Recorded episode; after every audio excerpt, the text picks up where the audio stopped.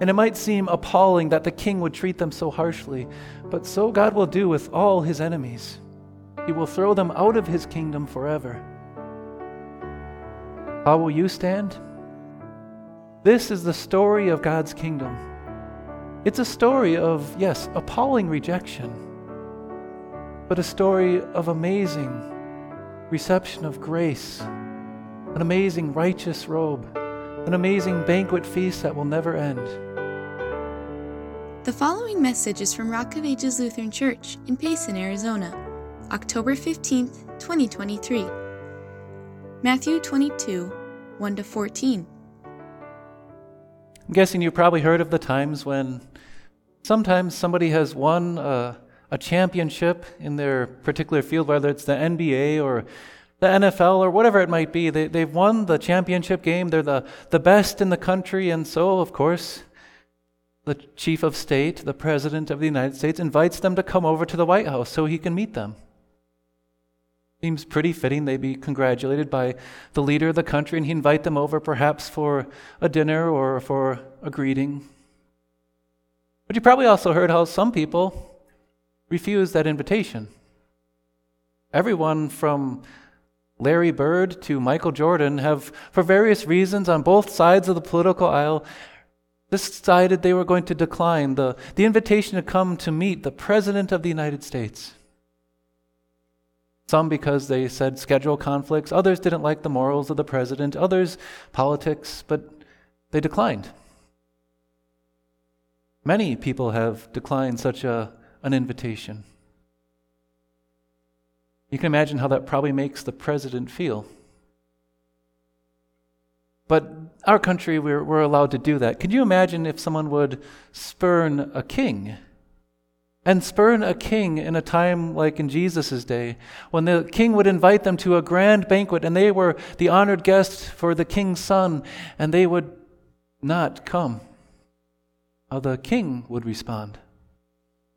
Maybe not so kindly outside of a democracy. What about the king and Lord of all, who invites us to receive his precious gifts and come to receive what he has prepared? How does he respond when his gracious invitation, his banquet is declined? That's what Jesus addresses. This terrible thought of someone with such an appalling rejection against the Lord of all. Jesus addresses that, and he must address it as we read from Matthew 22. And there we see an important truth for us as we see how God responds. Jesus spoke to them again in parables. Remember, these are the, the people who had rejected him the elders, the chief priests, the leaders of the people. He says, The kingdom of heaven is like a king who prepared a wedding banquet for his son. He sent his servants to those who had been invited to the banquet to tell them to come, but they refused to come. Actually, in the Greek here it says, they were not willing to come. They didn't want to come. Now, the, the connection we see in this parable is pretty obvious when you step back and you look at the, the pages of Scripture and see what Jesus is referring to. No longer is this simply the, the sending of the Son who was rejected and killed. No, this is the invitation for the Son who is alive and who is going to be united with his bride, the church, to receive the joy that comes with such an invitation and to participate in that feast. This is Jesus referring to what is to come in the kingdom of God after he dies and rises again. And it's pretty clear when you look at the picture the father who sent his son and the son who came and now who is going to be married. But who are the people who are invited? Those who had been invited first were the Jews. The city of Jerusalem, the, the spiritual leaders, the very people he was talking to, were the first ones to get that invitation to hear the Son is alive. Come to the feast. The words of Isaiah, which Isaiah spoke of, the, the vineyard of the Lord, which he took care of, were fulfilled. And now it was time to drink the wine, to celebrate. Jesus has it described as he says, He sent more servants and said, Those who have been invited that I prepared my dinner, tell them it's ready. My oxen have been slain and slaughtered, the fattened calf, everything is ready. Come to the wedding banquet. We read earlier how Isaiah in chapter 25 describes this as a banquet of rich foods, the finest wines, what God has prepared according to his promise for Israel. Isaiah describes it as the removal of death, celebration with God and his kingdom forever, everlasting peace and joy, and a feast with the Lord. That's the invitation that Israel first received when they heard of the resurrection. And that's the invitation that God sent to his people, Jerusalem. But they paid no attention, Jesus says, and went off. One to his field, another to his business. Not only did they passively dismiss God's invitation, some weren't really interested, but they considered other things more important. They had better things to do, such as carry on daily life and their business.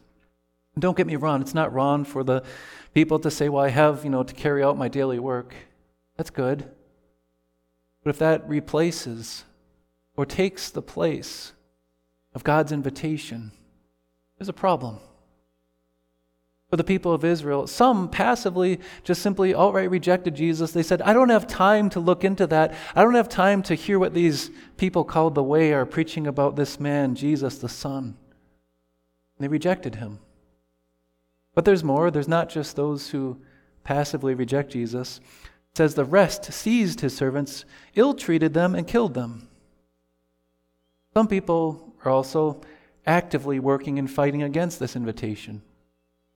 Hard to imagine that. That'd be like the, the person who doesn't go to the White House, not just because their schedule's busy and they want time with family, but the person who doesn't want to go because they want to make a statement and they are standing against the leader.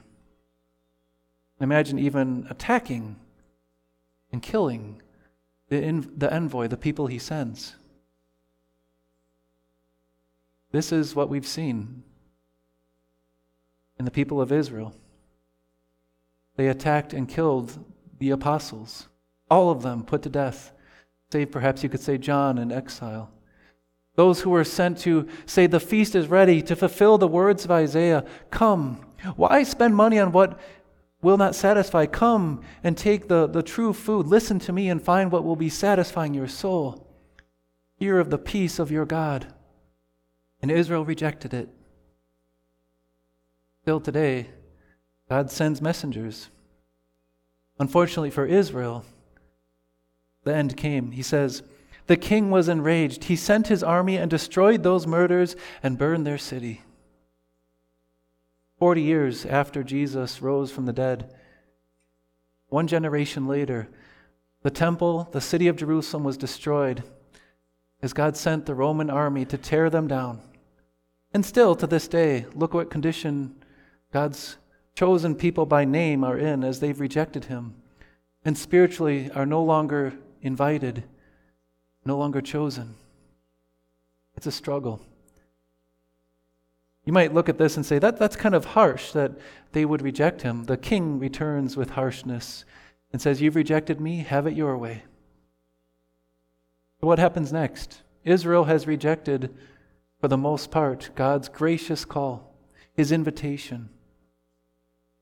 Step with me through the pages of history. Jesus says, You'll be my witnesses in Judea, Jerusalem, Samaria, and to the ends of the earth. And surely, as Jesus says here, he said to his servants, The wedding banquet is ready.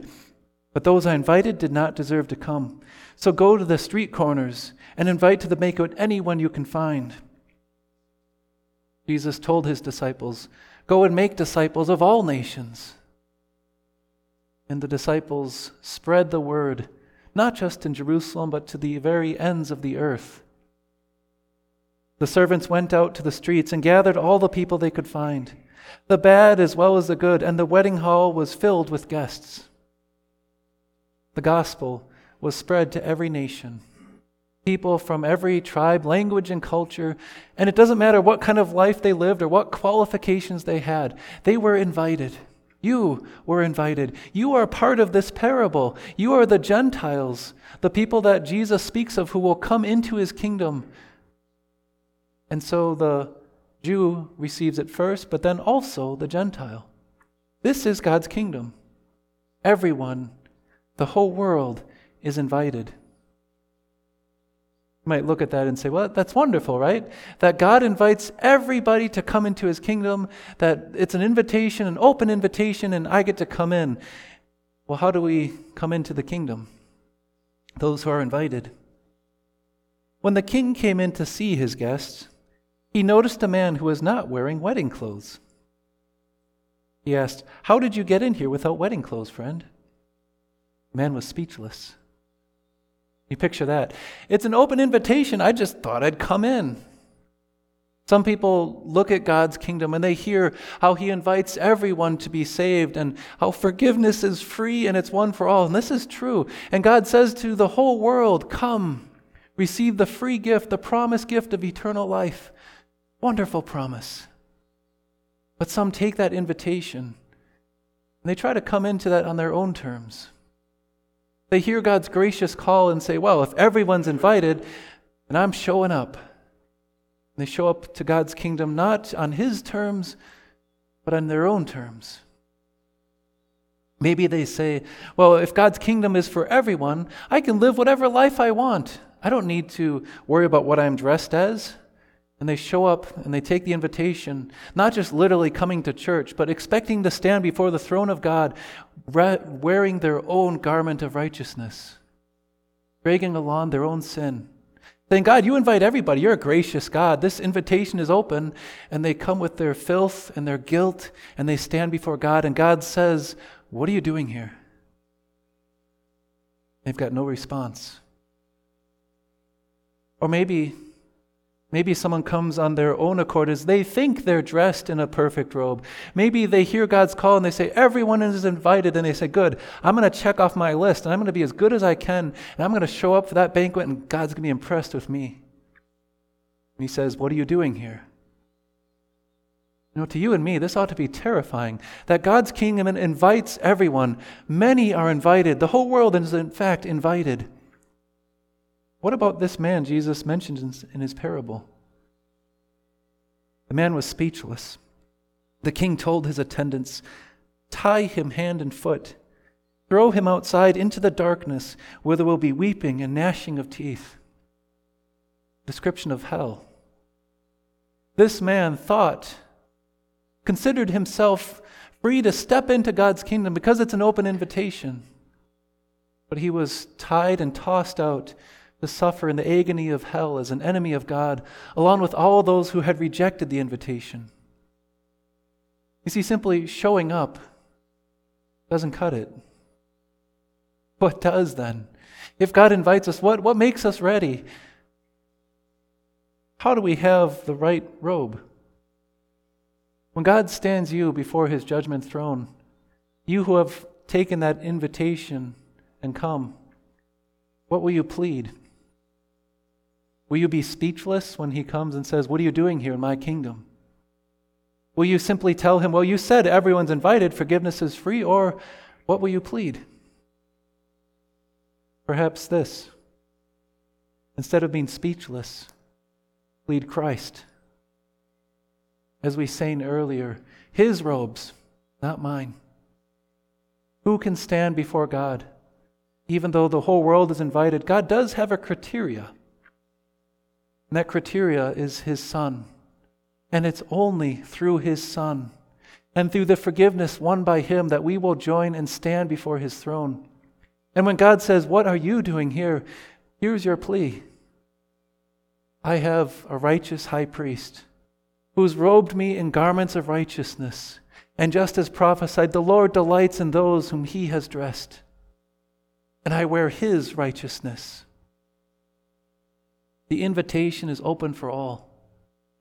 And the whole world is invited not to come on their own terms, but to come to the feast and to receive that free gift as you wear Christ's righteous robe. The picture throughout Scripture is clear.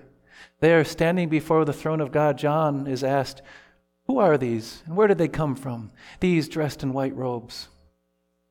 He hears the answer They are those who've washed their robes in the blood of the Lamb. You who have been baptized have that promise from God. Whoever believes and is baptized will be saved. And the Apostle Paul says there's no difference. It doesn't matter whether you're Jew or Greek, slave or free, male nor female, none of this matters. For all of you who are baptized into Christ are clothed with Christ. You will stand before him, not as you try to wear your own righteous robe, not as you try to come with your own filth, but as you're cleansed through the cross of Christ. And there you can stand, free from guilt. And there will be fulfilled something amazing the prophecy of death removed, eternal joy in God's kingdom. Until then, this is a story to take to heart. There is appalling rejection. Rejection was first seen in the people of God, those first invited. And the rejection, rejection follows through as other people are invited. The, the non Jewish people are invited, but they try to come on their own terms, and they reject the righteous robe of Christ. They reject coming to God's kingdom through Christ alone, through repentance and through faith in Him. It's appalling that someone would turn aside from such an invitation. And it might seem appalling that the king would treat them so harshly, but so God will do with all his enemies. He will throw them out of his kingdom forever. How will you stand? Don't be speechless. Speak and plead in Christ alone and with his righteousness. I have received that gracious invitation. And as Christ, the groom, comes, the bride, the church, will stand holy and blameless, as Paul says, without any spot, wrinkle, or blemish, but holy in his sight. By that cleansing with washing and water through the word, robed in Christ's righteousness, there we will stand. This is the story of God's kingdom. It's a story of, yes, appalling rejection, but a story of amazing reception of grace, an amazing righteous robe, an amazing banquet feast that will never end. It's a story of God's love. Many are invited, and by His grace, His chosen will stand with Him forever. This is God's story. Amen.